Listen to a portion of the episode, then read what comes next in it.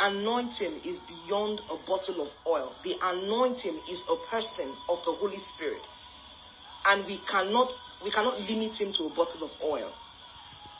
Yes, I'm not I'm not dis, I'm not disputing the power of the anointing oil, but I'm saying that the anointing, when we talk about the anointing, we're talking about the Holy Spirit. It says how God anointed. Did we see anywhere God poured oil on Jesus? No. What we saw was the Holy Spirit descending upon him like a dove. That was how he was anointed. Glory to God. That was how the Holy Spirit, the presence of the Holy Spirit in him bodily. Can you pray for yourself that your you yourself, everything about you, your faculty, you give expression to the ministry of the Holy Spirit. You give expression to the ministry of you allow the Holy Spirit take over your body, take over every part of you. Take over your thinking. Take over your decision. Take over your actions. Take over your thought pattern. Take over your mindset. In the name of Jesus. In the name of Jesus. He says how God anointed Jesus. Can you put your name and say how God is anointing Mori or Shumakinde? How God is anointing Pimo. And I'm going about doing good. I'm going about fulfilling my assignment as a son in the name of Jesus. He says how God anointed Jesus to get more cars, how God anointed Jesus to build many houses. No. He would do all those things. I'm not saying we shouldn't, and I'm not saying we shouldn't desire it. But that's not the crux of the matter, guys. How God anointed Jesus, who went about doing good, good for others. He went about doing good. He said, anoint them with the Holy Spirit and power. Who went about doing good and healing all who were oppressed by the devil, for God was with him.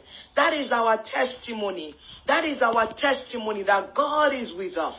I go about doing good in the name of Jesus. I go about doing good in the name of Jesus. I'm anointed with fresh oil. I'm anointed with fresh oil. I carry the anointing of God.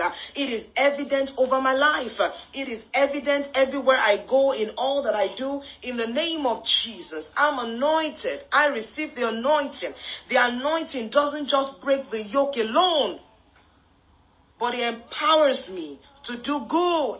I do good everywhere I go, wherever I find myself, whatever position I occupy, as a sister, as a friend, as a colleague, as a boss, as a wife, as a mother, as a neighbor, as, as, as a businesswoman, as a career woman, woman, as a, as a kingdom, kingdom entrepreneur, as a pastor, as a, a, an evangelist in the marketplace, however, wherever I go about doing good in the name of Jesus. I'm anointed to do good. I'm anointed with the Holy Spirit and power and power. There is an evidence of power in my life in the name of Jesus. It is evident.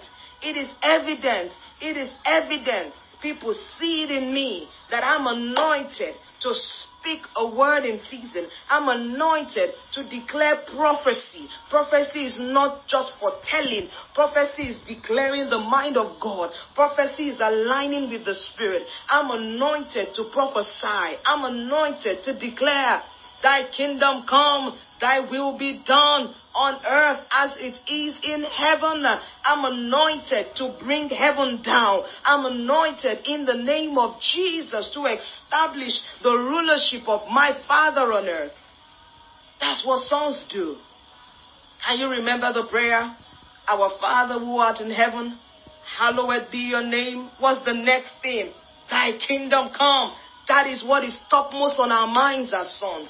That is the Father's project right now. That's what He's doing right now. Oh, glory to God.